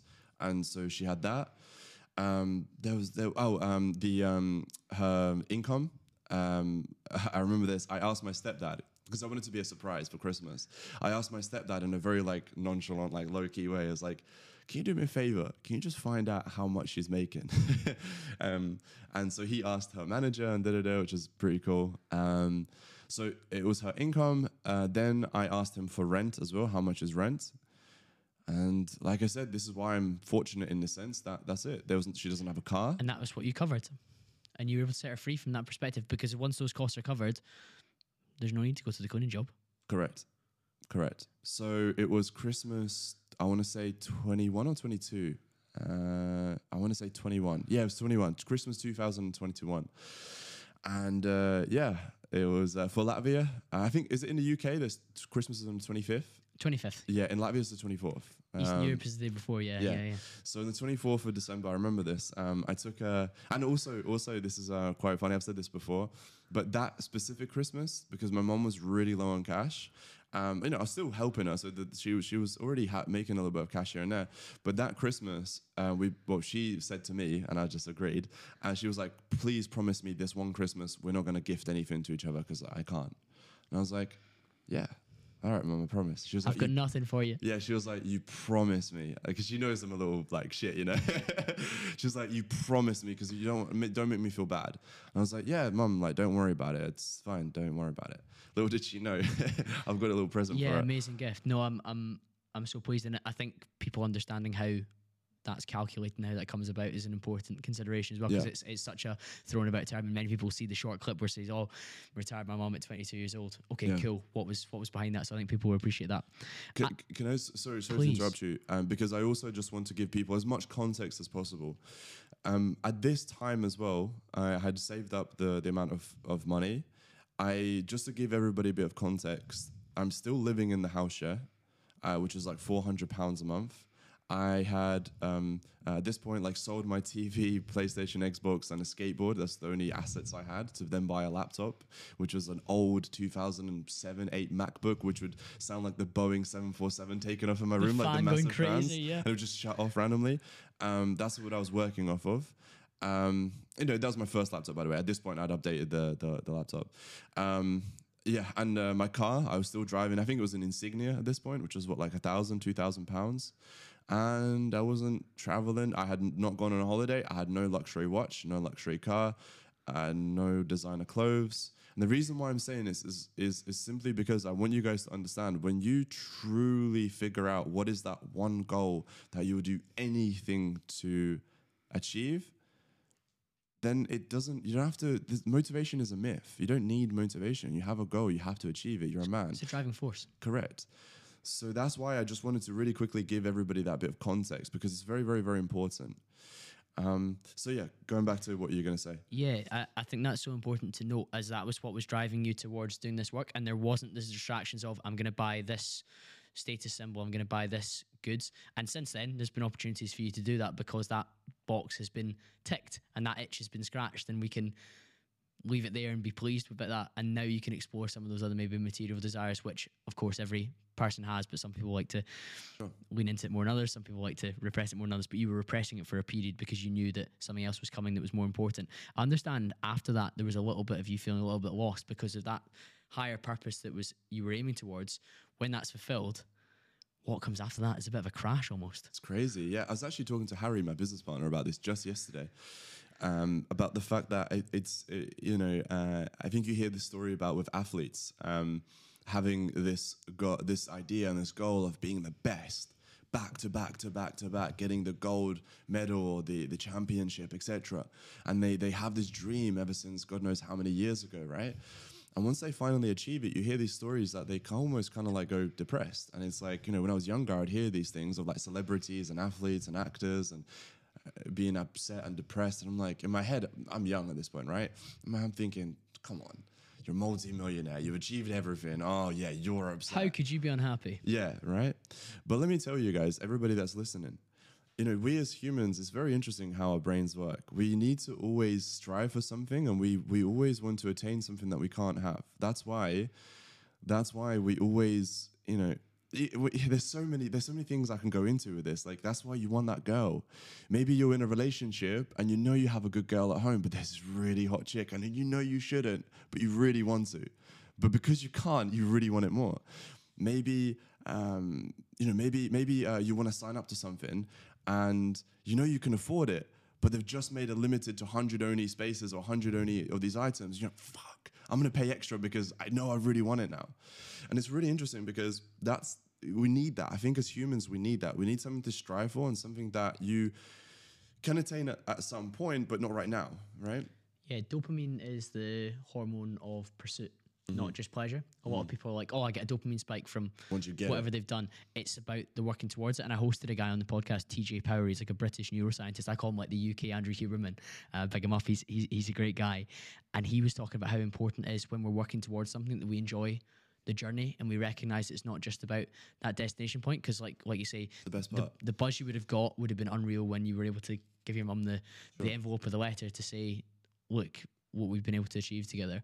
But when you were working towards it, the buzz of like the days where you maybe saw that revenue figure jump up and you're like, oh shit, I'm getting closer. Mm. That feels good too. And you need to enjoy that part. Journey is the best part. Journey is absolutely the best part. Andrew Tate says this all the time that the best part about where he is now is just sitting at some fucking Burger King or whatever with Tristan, just talking about all the times that they were broke. It's the best time.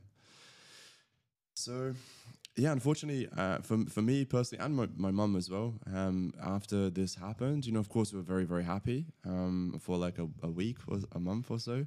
But then eventually, reality kicks in, and, you know, uh, retirement isn't actually as, as, as exciting, perhaps most people think it is. Um, but I think again, it's all relative. For my mum, for example, she, her English is you know so-so. She can speak English, but she's a little bit shy, and she'd rather not.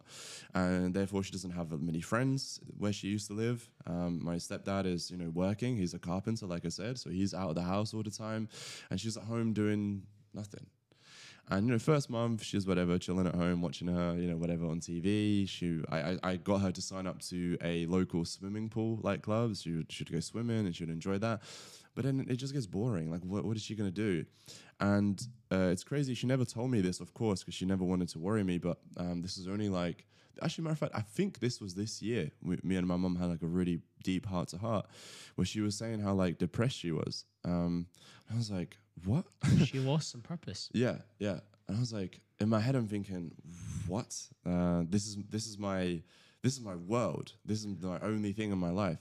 And um, yeah, she was just saying how uh, everything is so perfect, but she's like everything is so perfect. She's got this beautiful son that is doing exactly what he wants, and he's achieving all these great things, and and he's able to look after her and this and that. But she is not able to. I mean, she can do whatever she wants, but what is there to do? What is she can? What can she do? You know, she doesn't know. So, yeah, and then and then uh, and also, not only did she feel like this, I also felt like this as well. But we never spoke to each other because I didn't want to. I never, ever, ever, ever, ever. Not only my mum, but just any female in my life. I never told them any of my problems. Um, we can talk about this if you want in a second because I think it's the most ridiculous thing you can do. Um, so I never told my mom, of course, any of my problems, especially my, what's going on in here. So when she said this, I'm like, I felt like that as well because I lost my purpose as well. I was Yeah. like, well, well, uh, after you know a month, of course, it's exciting. I finally achieved it, my dopamine, etc. But then after a month, I'm like, what the fuck do I do now? I can get the watch, but I don't care about the watch. I can get the car, but I don't care about the watch. So for me, for me, what, what it came down to was traveling. So that's when I went traveling, and that's why, how we got into kind of what I do now with my business model with OFM. yeah, I, I think I think that fascinates me because you needed to go and find something new, something else to build. And as men, we're either building or we're destroying, and that is very, very true. And you had built, and then you were like, okay, what next? Yeah. So again, I don't always agree with people like, oh, travel and find yourself, and like I'm gonna go on my gap year and whatever else, because some people just do it in a way to like escape from the reality of like what they're probably gonna go back and do the Yeah. normal job that they would have done the year before anyway. But you certainly didn't. You went away for traveling and you built Oura. Am I saying that correct? Yeah, yeah, correct, Yeah. correct, yeah. How did that come about?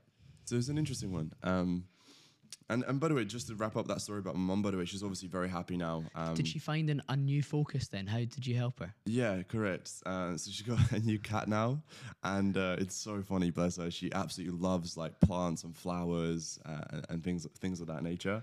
Uh, and I've actually just got her a new house as well. I haven't. This is the first time I'm saying it ever. and I've never posted. This Well, is a congratulations, private, mate. Thank you. This is a private picture of mine that I've not said on social media. Um, it's not a secret, of course. I'm, uh, you know, I'm happy to to say to people, but it's just. Um, I don't know. It's just for me and my mum, you know. Um, it's one of those things which is really interesting as well. We'll go back to kind of how Oura started in just a second. But what's interesting as well, I speak to Harry about this all the time. Harry's like my brother, by the way. Um, I speak to him all the time. It's like when you are a young man and you are starting to make money, and you know you're, you're maybe starting from zero and you're now making ten thousand or five thousand. You want to tell the world. And you, you might exaggerate a little bit. You're like, I'm actually making 20k, but You have no idea how many videos you see where somebody like the, the amount they make per month changes every single time. it's like join my mentorship and make 60k per month. Join my mentorship and make 80k per month. And you're like, bro, last week it was 60. What happened? Oh, new contract.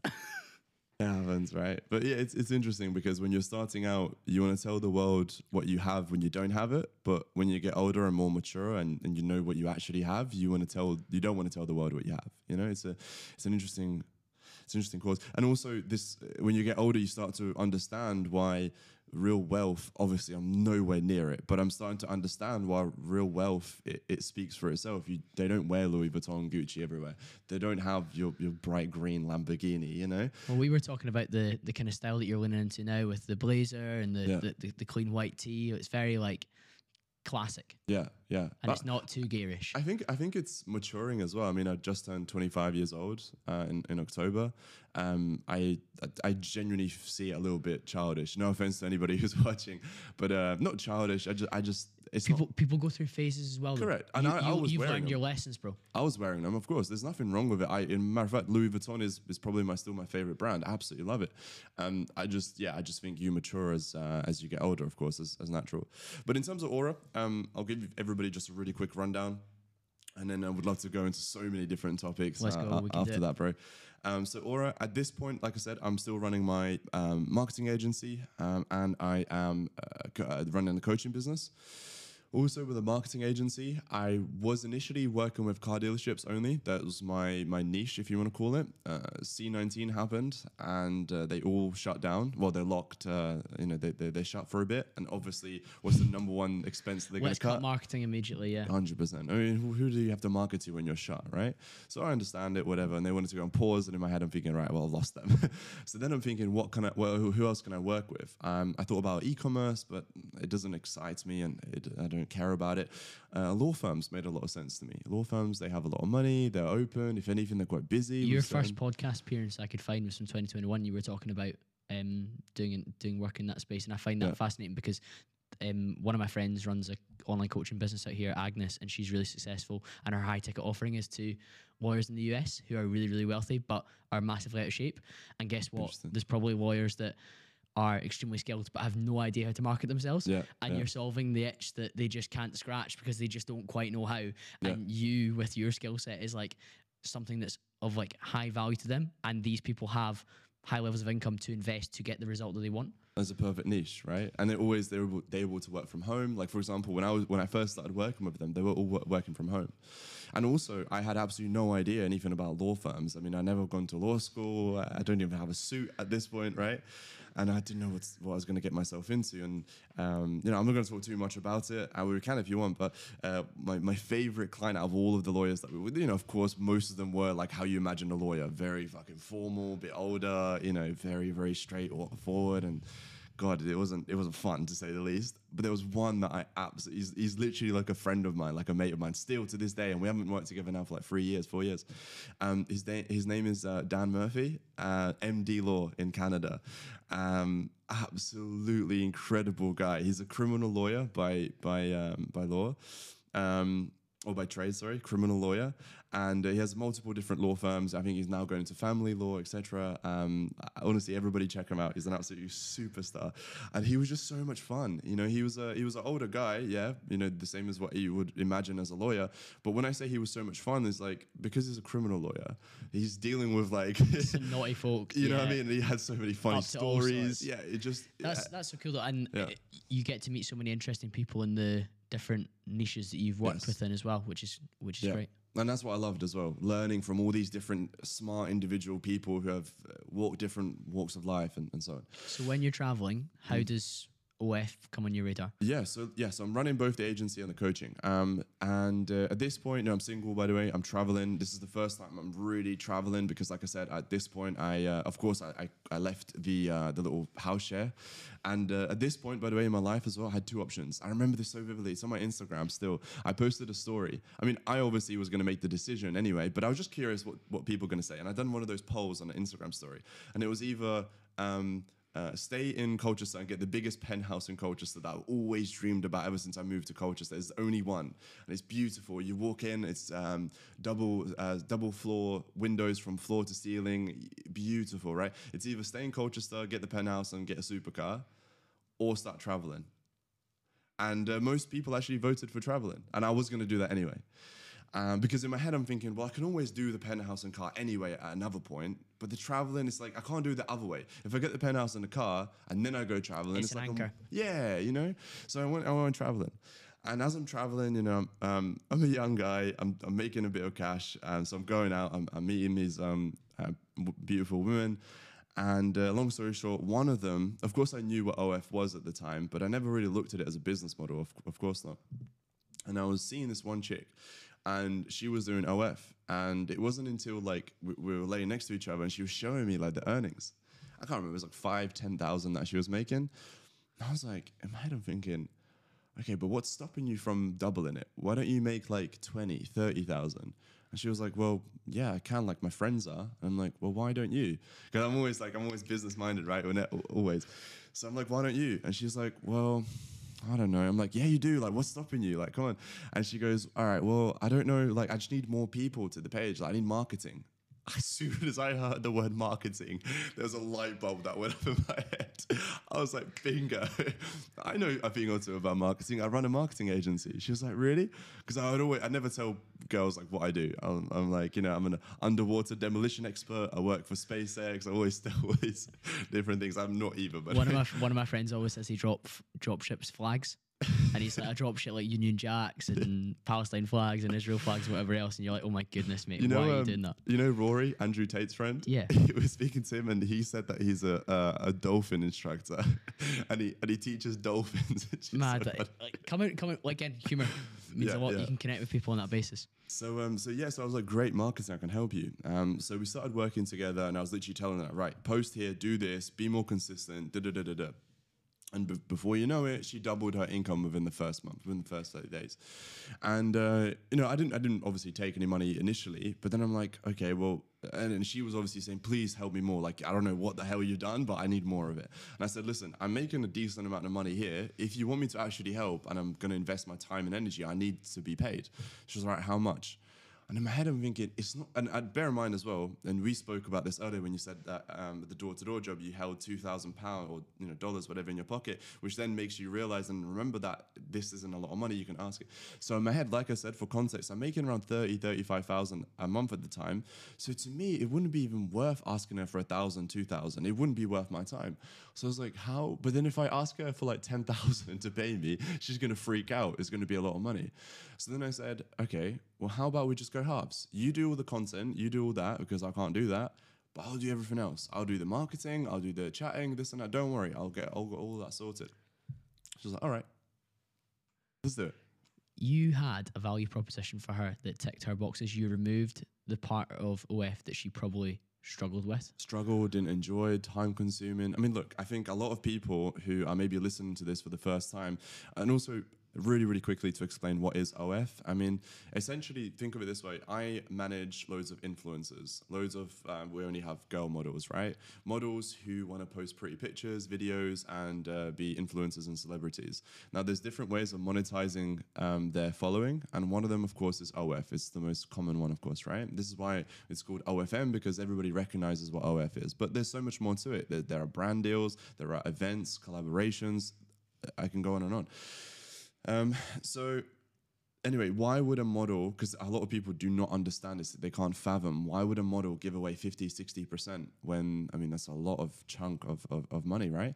Well, think of it this way. If you're going to do it by yourself, which you're more than welcome to, and I know some girls who are doing it back in the UK and they're making good money, well, if you're going to do it all by yourself, well, here's what you got to think about and, and consider. You've got to think of the content, plan it. You've got to record slash shoot the content, edit it, publish it. When I say publish on two, well, first of all, two different um, sides. You've got the social media side, which has like four or five different platforms on it. You then have to reply to the comments on there. You have to engage with the followers. You also have to post on OF. You have to reply to the messages there. Stay up till three and four in the morning because that's when it's busiest. All of that to then only, um, you know, also maybe make three, four, five thousand.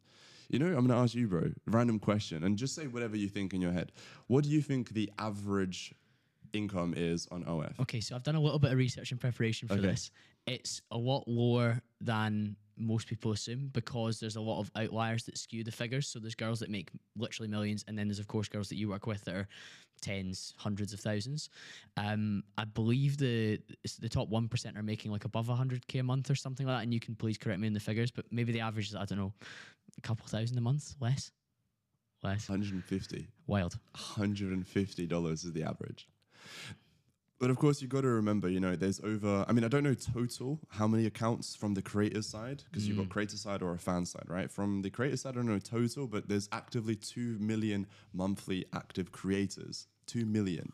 So that's how many potential clients I have to work with, right? And there's no, I don't really As have much business, yeah, competition. it's wild, isn't it? Yeah.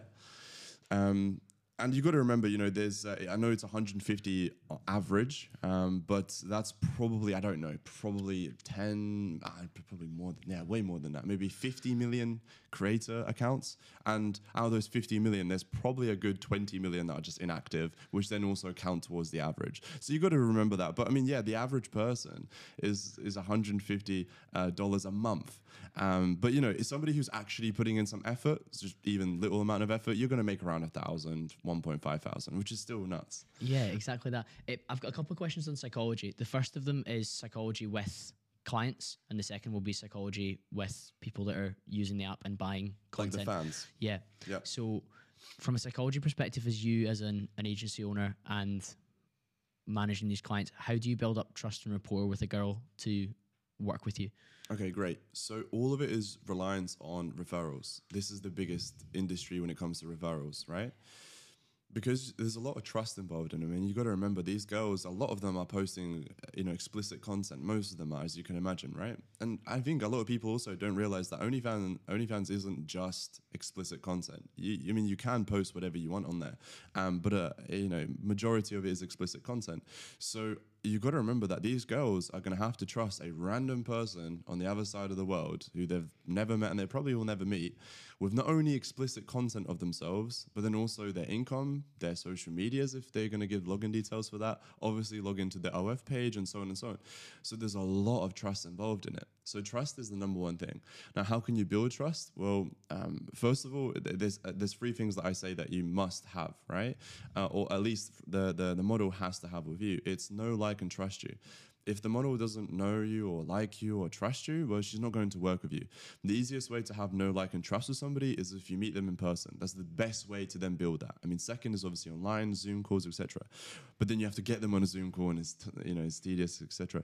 So most of the first clients for most agencies are uh, girls or guys, whatever, somebody that you've met in person. Maybe you went to university with them, you worked with them, maybe a friend of yours from school, whatever.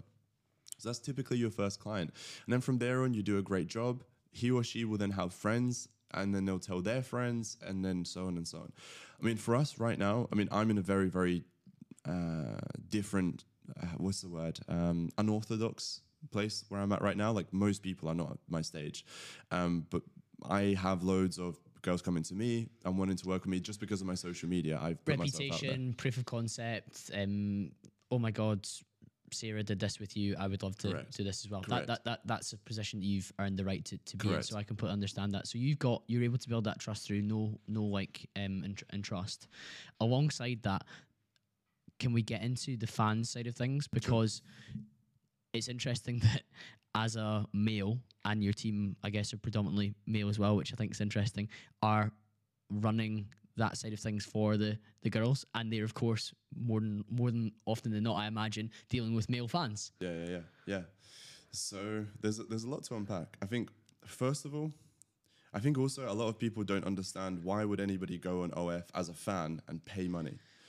So I think you, there, there's kind of well, I guess there's three um, different departments, if I was to say, or three different categories of fans, right? You got ones who are actively just thinking about, I'm going to go in there, spend money which is actually a small amount. Then there's the middle, who is like, oh, um, I'm gonna go in there, maybe see kind of what, what this what this girl's about, da, da, da. And then there's the third one, which is the most common one, which is um, they, they don't know they don't expect to go on OF and spend money. It's maybe perhaps somebody who's just scrolling on social media. They might see this hot chick and they're just curious. it's five dollars. They just want to see, you know. So those are kind of the three categories. Um, I think um, I, so. First of all, I'm gonna, I'm gonna I'm gonna try and say as much as possible about the fan side of it, and then we can go kind of Let's about the creators, right? The second thing I wanted to mention about the fan side of it is nobody is forcing anybody to do it. You have to be of age, so you have to be 18 and over minimum to so you're in a, so you're in a grown adult. Nobody's forcing you to go on this platform.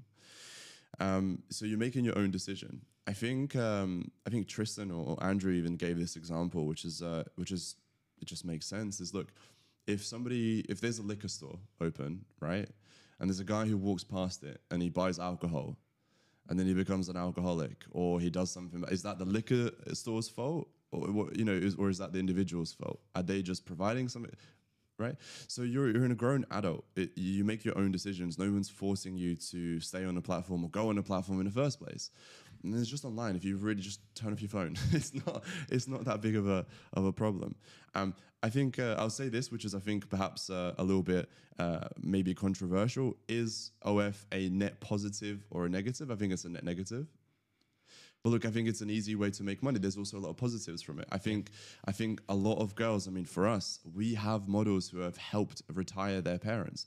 We have models who have bought cars. They have moved into new houses. I mean, they've obviously bought new handbags and stuff like that as well. But the biggest things are like help being able to help their families and stuff being able to quit their uh, uni because they genuinely hate it and they don't want to do it and now they're able to live life on their own terms etc we also focus on what happens after OF because I think most agencies, I mean, I don't know any other agency that focuses on this. What happens after? Because look, you're going to get old. no, no one's going to be interested in you forever, right? There's not going to be a market for you forever.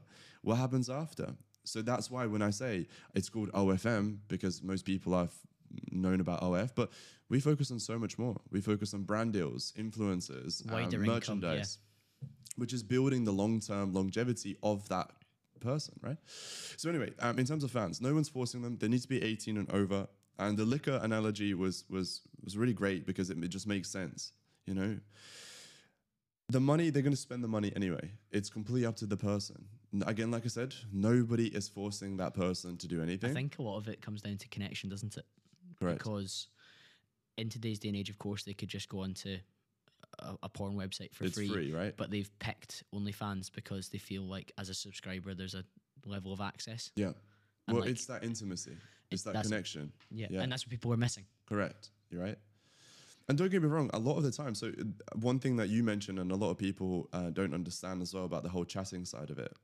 So um, there's there's so many ways of doing it, but I think the the core thing of it is look, there, there's a certain level that the model will get to where she physically cannot reply to every single message, right?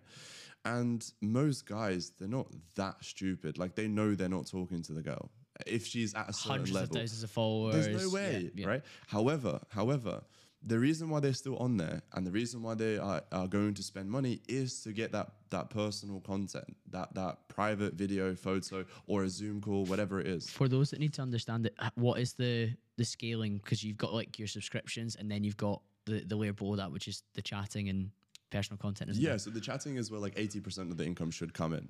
Okay, Should. wow. Um, there's no right or wrong. I know I, we even have one model where it's nearly 50 50 uh, from subscriptions and the customs, but that's because she's going viral right now. Um, but most most of the time it's 80 20. 80% is from the customs and the DMs, 20% is from subscriptions. It can be $4, um, 15 whatever. It's up to it's up to the person. and that gets somebody in the top of the funnel, and then they maybe want something Correct. exactly for them for their taste or fetish or whatever they're into. Correct. Yeah. Fascinating. So, and then I think also as well, um, it's not like some revolutionary, crazy thing that's just come about in, in the sense that people are paying for this type of, of thing, right? It's, I mean, I, I, I get it's digital, but people have been going to strip clubs for God knows how many decades, you know? Um, you know, sex work is not a, this new revolutionary thing. I mean, it is it, it's a very unorthodox business model. I understand that. Um, and I, I'm the one to say it myself. It, I think overall it's a net negative, but there's a lot of positive that can come from it. I, I'm not doing this for, to to do it for the rest of my life. I get that, and also I, I'm fully aware that this is online. and this is going to be online forever, as in me doing this and you know, Yeah, etc. So I'm not oblivious to that. Um, but look, I think that there's so many ways of making money online. Um, Have you heard the phrase "make hay when the sun shines"? no, Well, like when the sun shines, let's make hay. There so you go. It, we're in an environment where OF is huge, it's growing, people are spending more money in it. You have a skill set which can help the girls to maximize their income. correct. Let's do it. I think the biggest thing that I really want to advocate, whether you're a girl watching this and you want to either start OF or you're already doing it, or if you're an agency owner who wants to start or already doing it, um, the biggest thing is just please think about the longevity. Because this all online is, is, is forever. I mean, It's this a footprint, isn't it? Correct. So whether you're an, a creator, I mean, that's obviously going to be on there forever. But even if you're an agency owner, I mean, look, you you you are responsible of these girls. It's your responsibility. You're you're their manager. So it's up to you to make sure that one, they're safe, um, two, they they have an exit plan, and three, they're happy with what they're doing, right? So that's why for us, you, you know, I mean, now again, we're in a very different stage, but we don't work with girls who are starting out. Um, you know, that's not something There needs to be proof of them having relative success in the platform to to do correct. to do that. So for there's so for my business right now, by the way, um, there's kind of three different departments. Um, me personally, and uh, you know the department that I'm really hands-on with, we only have four models, anywhere from ninety thousand to a quarter of a million a month per month. Wow. Then the, the mid department is where we can help models go from uh, 50,000 to 100,000 a month. And then the first department is where we go help models go from zero to around 50, normally around 30,000, then they move on. I, I don't really have anything to do with the first two departments anymore. I used to, but not anymore. And we never had those departments because it just wasn't worth our time. Um, but because my YouTube and my social media is kind of blowing up and I'm getting so, it's just wasted money if I don't try to work with as many And you have the knowledge possible. to create courses and platforms and services that work within those. So yeah, it'd be, it'd be silly to leave that on the table. Correct. Um, but yeah, I think uh, so. There's a lot to unpack, but th- that's mainly I, I kind of. I, I think I covered most of the things Where do on you my th- mind. where do the biggest revenues come from? You said subscriptions are sometimes twenty percent, Yeah. and then um, individual content. When a guy's on there, I I was saying that like the chatters that are doing the messages are typically guys that you're hiring. What do they understand, or what coaching do they get in order to be successful at getting the fans to spend money? Well, this is another great thing about this business model compared to like, pardon me, uh, compared to like SMMA that I used to do, right? So with SMMA, if you want to, again, social media marketing agency for somebody who's not uh, caught up with that, for if you want to automate it or delegate or hire people, for most of the roles, you're going to need somebody who is of high level uh, of a certain thing. So if you wanted to outsource the actual ads side of it, you can't just hire some random person who doesn't even know what business manager is and doesn't even know how to navigate around there. You can't. I mean, you really can, but it's, it's, going to ruin your business, right? Um, if you want a, a sales rep, well, you gotta you gotta find somebody who's great at sales, um, and it's there's a lot of them, but they're going to charge a lot, right? And so on and so on and so on. With this business model, I mean, what do they have to do? Just message, reply mm. to messages. Oh, you ready? Okay, boom, boom, boom. As long as they have time on their hands and their English is great, they're hired, right? What do we train them? What do we teach them? that's within our business. We'll, we'll keep that private. Of but uh, again, uh, there's certain things I can say. It's all about psychology. That's what it comes down to, right? Um, the reason why, remember when I said there's three different categories of, of spenders, right? One of the biggest ones are the ones who don't want never never thought of of of actually spending money on there. Um, well, that's most people. Uh, mo- most people uh, don't necessarily. I mean, I, I, these are not statistics. These just from my kind of what I see. Your experience, when, when, and you've got good num- figures and data to go off. When they say right, um, yeah, it's a lot of the time it's just something where it's like they they're a little bit curious and they're like, oh, it's five dollars, fuck it. But these five dollars over a course of a month, over a course of hundreds of thousands of people across social media, that's where the money adds up. Right? Yeah, and then the guys are paying beyond that. So this guy that was curious that signed up for the subscription to see her feed pays extra for a voice note from the girl for Correct. explicit video or explicit photo of a particular thing that they're into Correct. and that like like what kind of costs are attached to those um so that again will definitely depend it's all it depends on how exclusive the model is i guess as well correct how popular she is um how many fans she there's so many things yeah um, but it will mainly depend on uh, her social media presence so that's why for us, I mean, this is free advice for anybody who wants to build an agency. You want to make your model seem exclusive. Like, I mean, again, this goes back to the first thing that I said at the beginning of the podcast, which is like, if someone's easy to get, it does, there's not a lot of value attached to it, right? But if something's really hard to attain, then it seems more valuable. You want it more. Naturally, as humans, that's how we are. So that's why with our models, I mean, the social media, like Instagram, Twitter, etc you can yeah they look sexy of course but it's not it's not like hey this is that's the top of the funnel and they're getting a glimpse. They can't get the full shebang otherwise why on earth would anyone go deeper down and Correct. pay as they go through the tiers? Do you see any particular types or demographics of girls do better on OF than others? Um, I would say I would say um, there is of the both of the spectrums of age, right? Um, so you've got obviously uh, the younger girls are, of course, you know, um, doing the best out of out of any. Um, I think just naturally as men, um, weird, I guess, but uh, naturally, youth is an attractive trait. I, I, I, see where you're going with that. Yeah. I was going to say not not perhaps weird. It's only weird, obviously, if you're talking like below the 18. That's that's just that's that's bad. That's wrong.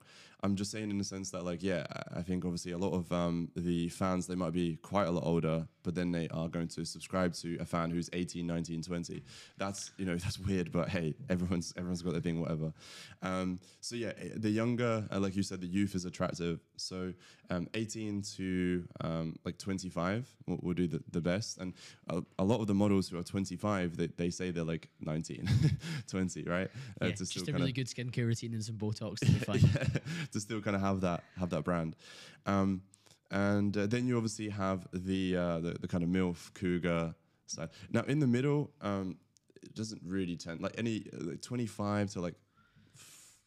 You you've got less clients in there that are doing the big numbers because they typically want one or the other, right? What, what, are the biggest numbers that you see that have like really like been like wow for you per month? Yeah. So this wasn't a model that I managed myself, but I've seen it with my own eyes. Was 1.8 million a month. Oh my god. 1.8 million a month. It's a funny story actually, really, really quickly. Um, so this was two years ago, I want to say. Bear in mind, I don't know nobody who's doing this. And two years ago, right? And I go to this uh, night out in London uh, to this club, and I'm there with my friend, and he's brought a bunch of his friends. I don't know any of them. I'm just there with my friend. Went to this um, where was it? Club Live or Rain, one of these like exclusive clubs. And I'm there, and you know I'm doing all right by this point. I'm making fifty thousand um, a month. I'm thinking like, yeah, you know, look at me, I'm doing good. Um, and also, I'm the only one who does OF. I didn't know anybody else who does OFM. So anyway, I'm at this club now, and we go inside, da da da, and we're dancing at the table, bottle show, this and that. And one of my friend's friend, he's like, "Hey, bro, what do you do?" I'm like, "Oh, I do, I do OFM." He's like, "No way." I'm like, "Yeah, yeah, I manage these girls, I do this and that." He's like, "Really?" I'm like, yeah, bro. I get my phone out. I'm showing him like the um, the earnings, like how much, because he was asking me about the money. I'm showing him, and I'm thinking he's about to be mad, mad like uh, impressed, right? I'm like, yeah, this model's making like 30, 40, 50,000. And then he goes, gets this, doesn't say anything, gets his phone out, and he opens up his phone, loads it, and he just goes like this, and he just like refreshes, and it says 1.8 million per month. I'm like, what? Wild. I don't know anybody who's doing it, let alone somebody who's making this much. I'm like, what is going on? And uh, for anybody who's curious, I'm definitely not going to say who it is because he, he's also faceless. Like he doesn't. Um, he doesn't show his face at all. Um, but if anyone's curious how he's able to do that, well, one, he, he manages um, a lot of, I wouldn't say where, but a lot of um, big corn stars. I think I can say that.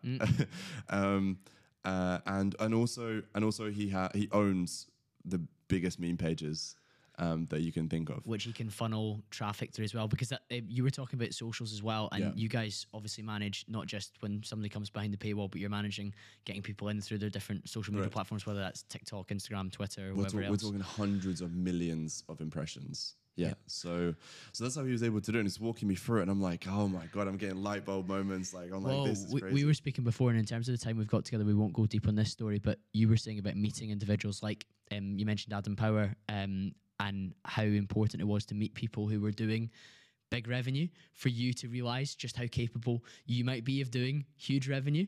And I think seeing an OF creator doing that, you're like, okay, Opens your eyes, well, yeah. what my girls are going to be capable of similar or at least reaching Yeah. a number that is staggering in that perspective as well?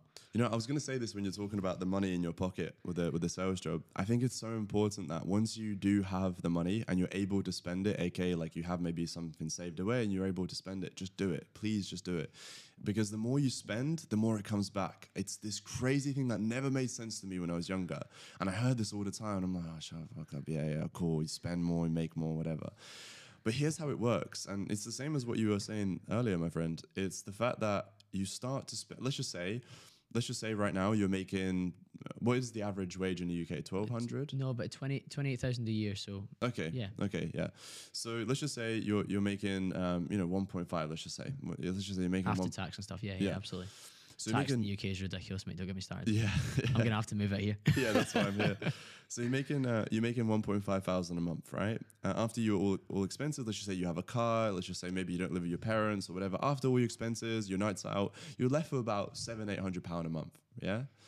So to you, most likely, three thousand pounds is like a lot of money. And by all means, I'm not saying that is a chump change or a small amount of money. Three thousand pounds is a lot to a lot of people. It's a lot of money. But let me just make this point: if you're starting a business and you're constantly, you've never spent two, three thousand pounds ever, you're constantly going to think that's a lot of money. And when you think that's a lot of money, you can't charge that because in your head you're thinking, if that's a lot of money, that's a lot of money to you, you're you're you're you're potentially looking to work with this person who's making 20, 30, 40, 50,000 a month. So 3,000 is like, yeah, only It's a 3,000. percentage of their income. Yeah, you're you're you're you're so so right. And becoming calm with those figures is vital for So somebody that's important. scaled to where you're at. So important. And it wasn't until I started spending this money that I was able to charge my clients this much money. Because it made sense to me. I'm like, yeah, it's only 4,000 because I spent 4,000 last week. But if I didn't, then to me it'd be like, More intimidating. yeah, correct, right? But because you normalize these numbers, and that's why I love living here. It's incredible. I was um, uh, at a nightclub. Uh, no, I think it was the uh, yacht party. Uh, literally yesterday. I was with uh, my friend Lewis McGarry, by the way. And uh, what was the conversation?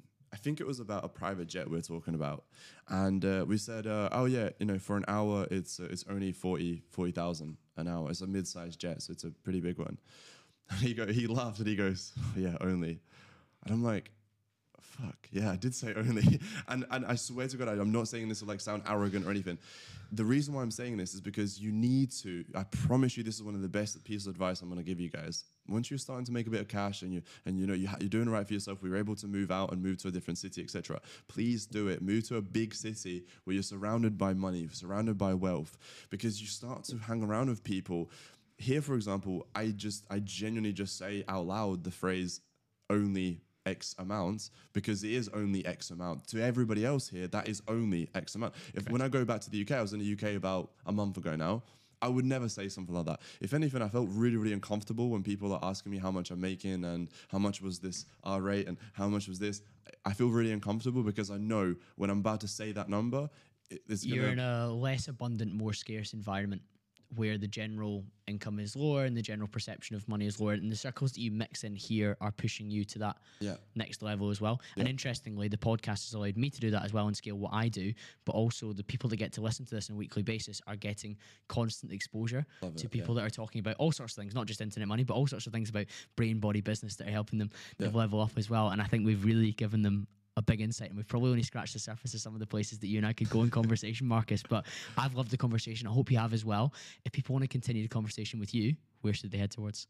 Yeah, anywhere on in social media at Markuss Hussle, um, M A R K U S S H uh, U L E. Uh, also, one more I think I'll say as well. Um, uh, U double S L E, by the way. One more thing I'll say: whenever people follow me on social media, um, there are so many fake accounts of me everywhere. Um, so if you are going to follow me, just make sure that you're about the, to be bombarded by the other ones. Yeah. yeah. So just make sure if you're going to do it, click the link in your in your description. Yeah, exactly um, that, Markuss. But yeah, just a little heads up. But yeah, thank you so much for having me on. It's uh, honestly, like I said earlier, this is one of my favorite podcasts I've ever done. Yeah, beautiful, Markuss. Thank you so much for that, and thank you to the listener. I'll be back to speak to you all again very, very soon.